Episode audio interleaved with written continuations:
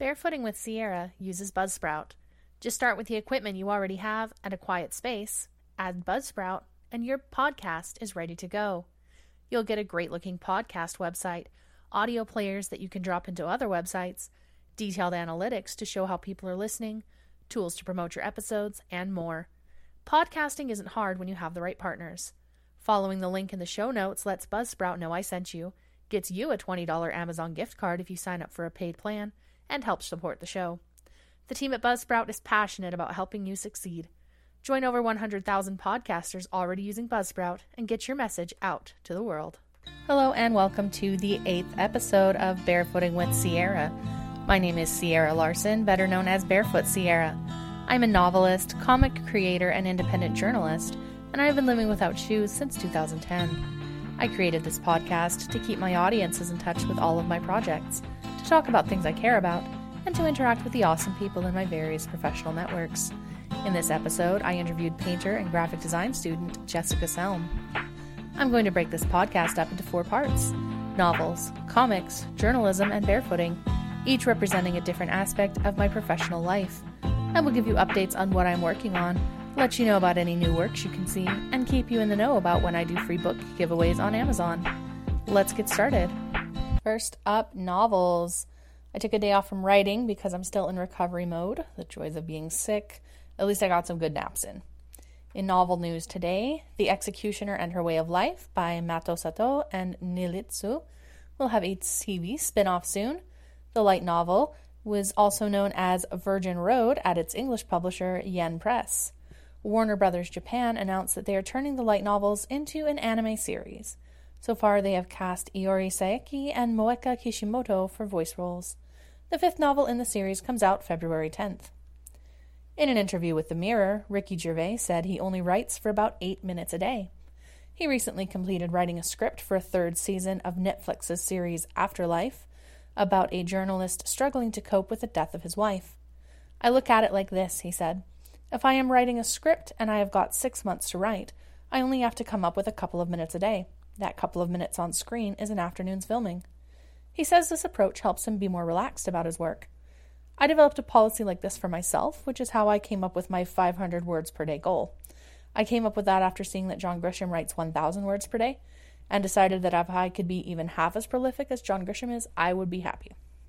Now on to comics. No new comic today as I spent the day resting. Today is the last day to get in your vote for Marvel's X Men poll. Help decide who will be the final member of the new X Men team. Get your vote in before midnight Eastern Time at marvel.com slash X-Men vote. Now for today's interview.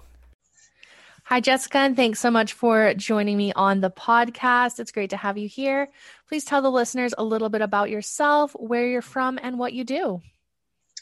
Uh, I am from, well, I'm originally from Erlanger, Kentucky, which is right under Cincinnati. But right now I'm living in Louisville, Kentucky, and attending the University of Louisville. Uh, I'm going for a degree in graphic design. And I also I'm on the University of Louisville equestrian team, so I ride horses. And that and art are my like two main hobbies. What else? Is there anything else you'd like to know? I have a really cute dog.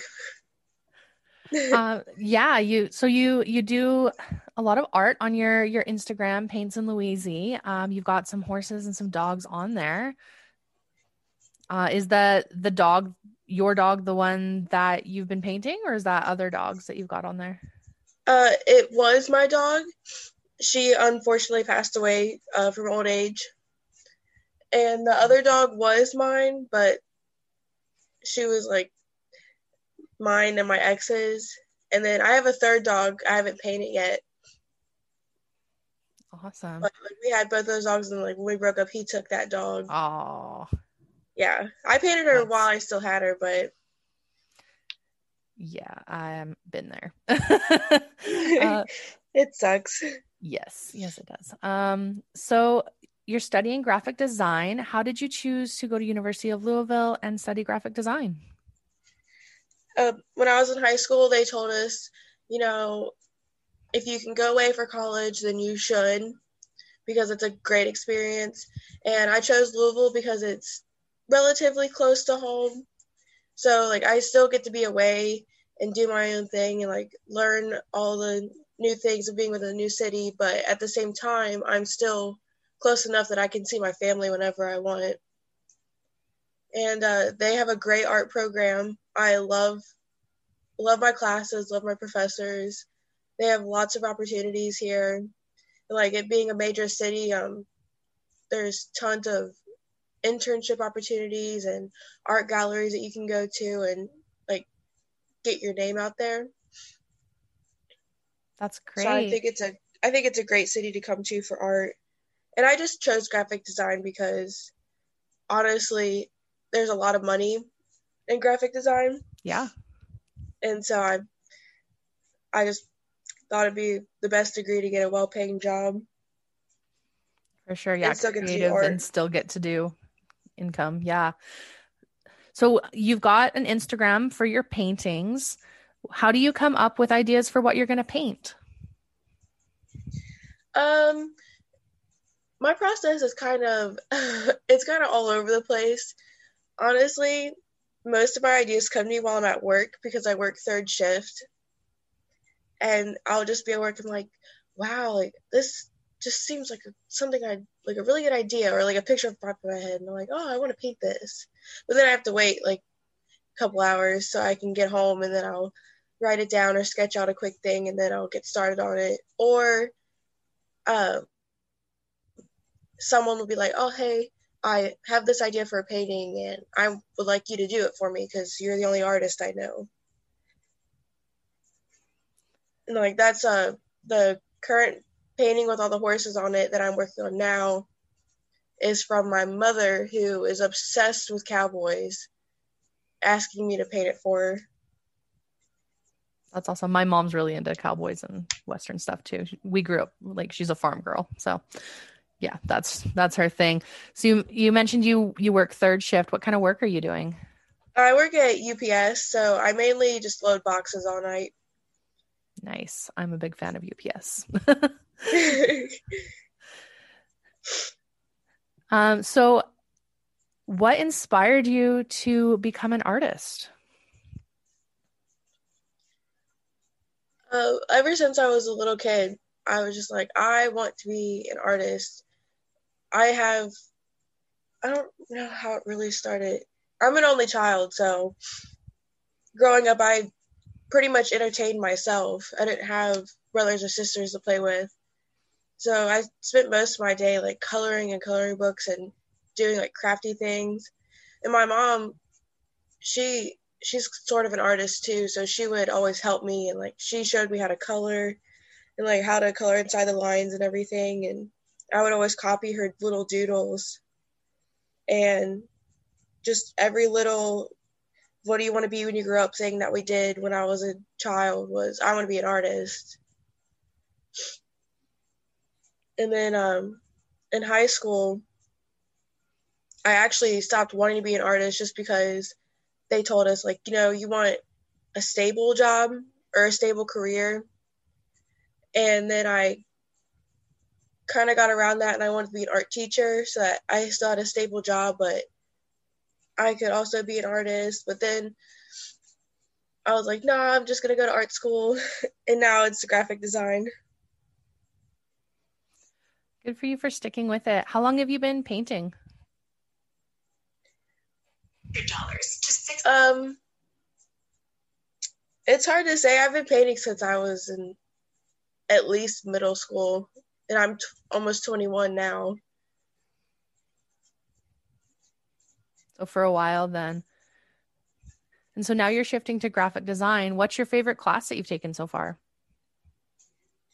Uh, it actually has nothing to do with graphic design. It was bookmaking. And can you tell us a little bit about that? Uh, yeah, it was just we learned how to hand stitch uh, books Oh wow! And like we learned how to uh, make hardback books and like the different stitch styles and how to make fabric books and leather books, and it was just I really like doing things that are out of the box and like I guess you could say also mixed media, just like I can't describe it. It was just fun to learn something new and like working with my hands like that. It sounds like it was a lot of fun. It was. I definitely recommend learning how to do bookmaking just so you can like make yourself a little journal or something because it's so cool when you're done. Just like, wow, I made this and it's like an actual book. Yeah, I did. I I took a bookmaking class once, and yeah, it's the finished product. It's so cool. It's like, yeah, like I made this little book. It's whoa. Especially when it's usable, because it's like, oh my gosh, like I actually made something I can use. Yeah, it's it's real fun. Um, so you mentioned that you're an equestrian and that you're from Kentucky. Uh, we all know about the Kentucky Derby. Do you think growing up in Kentucky influenced being equestrian, or like did it have anything to do with your mom really liking like cowboys and horses? Or can you oh, talk a bit about that? Definitely, definitely my mother, for sure. Because there's just cowboys and horse statues, horse like if it involves John Wayne, a cowboy or a horse, it is hanging up in my mother's house. and so I grew up like wanting to be a cowgirl. And funnily enough, she never let me learn how to ride a horse. And I didn't start riding until after I went to college and got to do it on my own. Really? Wow. Hmm. You would think that would be something she'd be all all for since she likes horses so much. she uh well it was also a money thing because it is pretty expensive. For sure, yeah. Riding lessons are pricey. yeah. So did you take that as a course at the school? Uh, it's like a um, like a club sport is where I got it through. Okay. So like we're we're like an official University of Louisville team, but we're not through the college. Okay, like like sense. an intramural club or something. Yeah. Got it. Yeah. Okay. And so you're you're working, you're on a club, you're studying graphic design. Sounds like you've got things pretty figured out. What advice do you have for people who want to do what you do and pursue a career in the arts? I think they should definitely do it. There's it can be intimidating because, you know, there's that whole stigma like you know artists are broke and have no money and like it's hard to like establish a good uh, an environment for yourself to where you can be successful. But once you get to art school it's it's an amazing experience. You learn so many new things. And like there's things that i wouldn't wouldn't even remotely know or know how to do if i hadn't come to art school. And as long as you put yourself out there and you like make yourself known even if you just want to be a freelance artist i feel like you can be very successful and you can be you can be more successful in art than people let you assume great advice that's advice i would give is that like even if you like are doubting yourself i still think you should at least try it. Definitely. And what's the best advice that you have ever received?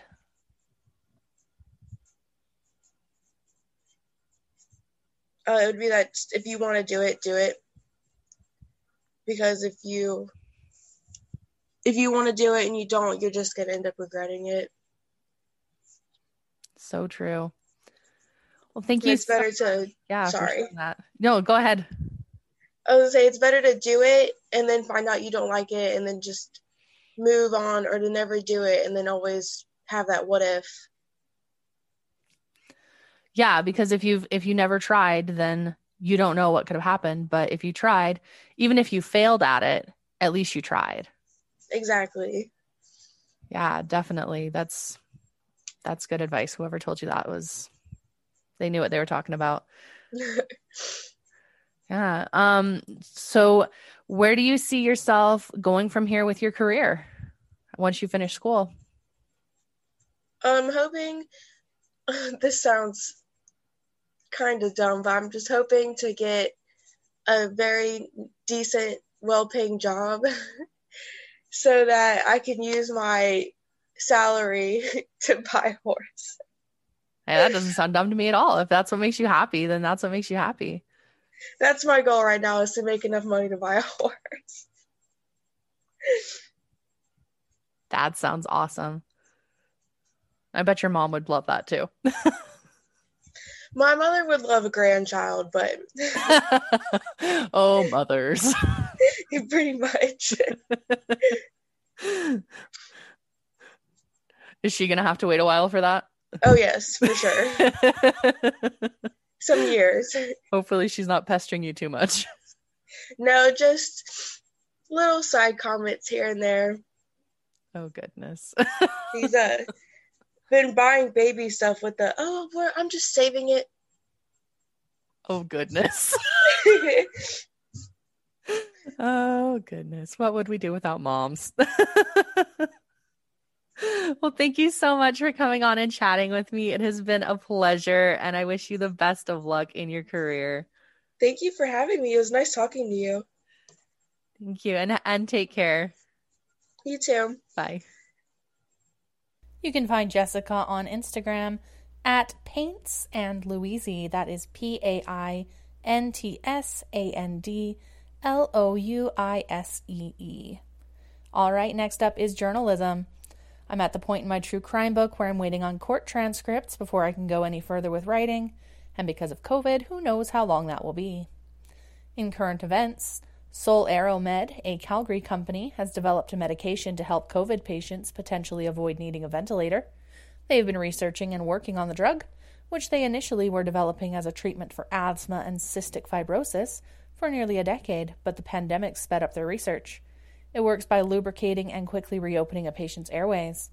The company was having difficulty finding a large number of patients to participate in a clinical study of their drug when the pandemic started, giving them an unanticipated opportunity to prove how well their new drug works. Trials are scheduled to start in Calgary and Lethbridge, Alberta in a few weeks. Even with vaccines, there's still going to be a few cases of COVID after we get everybody vaccinated, so having something that can treat it is just one more light at the end of this dark tunnel we're all in. I hope it works as well as the development team anticipates.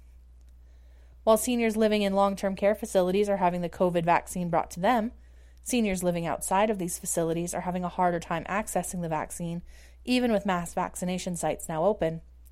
There's no way we can go out and get the shot, Matthew Hines, a 78 year old resident of St. Petersburg, Florida, told Tampa Bay Times of himself and his wife Betty, 74. I don't want to get exposed because I'm very, very susceptible to getting the disease. Both Matthew and Betty have reached out to their doctors, but none of them are offering the shot directly. Jeff Johnson, Florida director for the American Association of Retired Persons, told Tampa Bay Times The approach that we're taking right now as a state is really leaving out a significant part of the 65 plus population. There are people, because of their vulnerability and because of disabilities, who can't or shouldn't be making their way to a mass vaccination site in order to get the shot. Due to the refrigeration requirements of the vaccine, Bringing vaccines to homebound seniors is difficult, and while there are agencies dedicated to bringing homebound seniors to the vaccine sites, it's slow going so they can observe social distancing, and every interaction puts them at risk for COVID exposures. So they really do need to figure out a way to bring vaccines to seniors in their residences or start having doctors offer them. Every day in February, I'm going to highlight one influential Black history figure. Today's Black History Month highlight is Alice Coachman.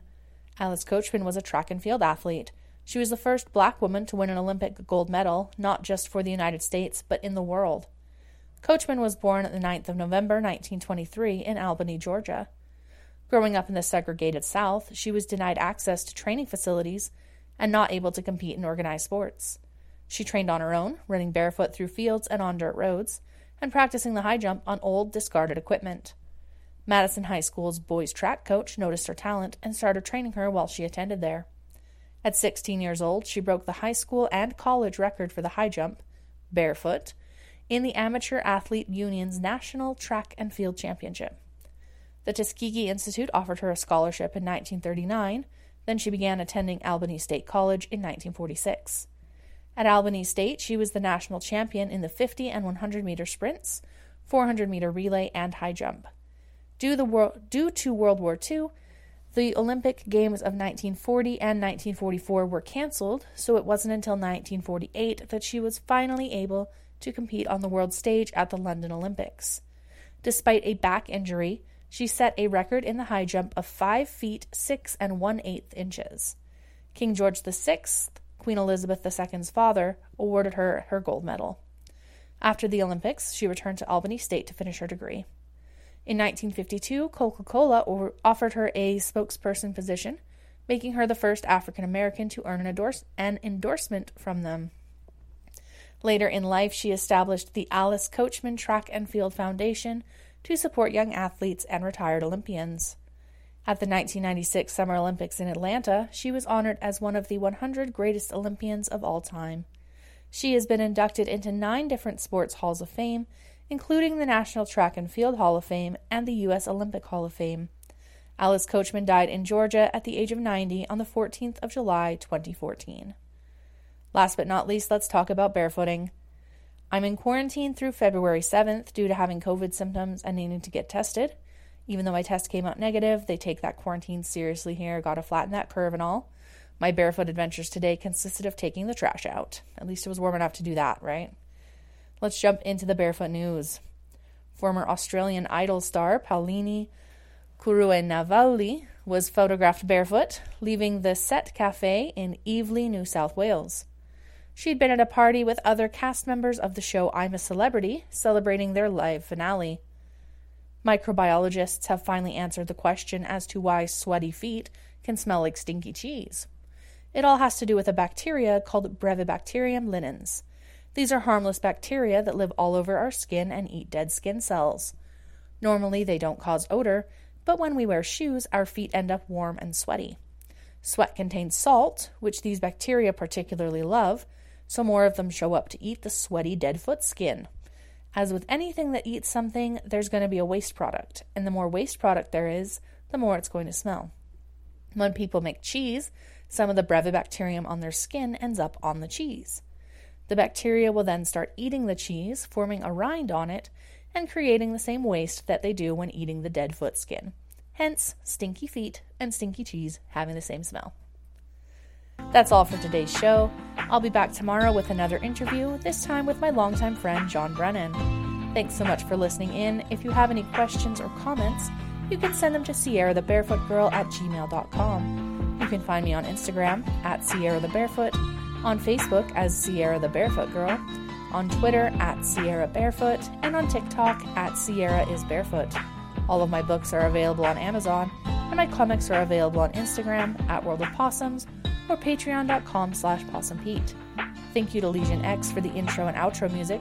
Don't forget to rate, review, and subscribe to this podcast wherever you're listening.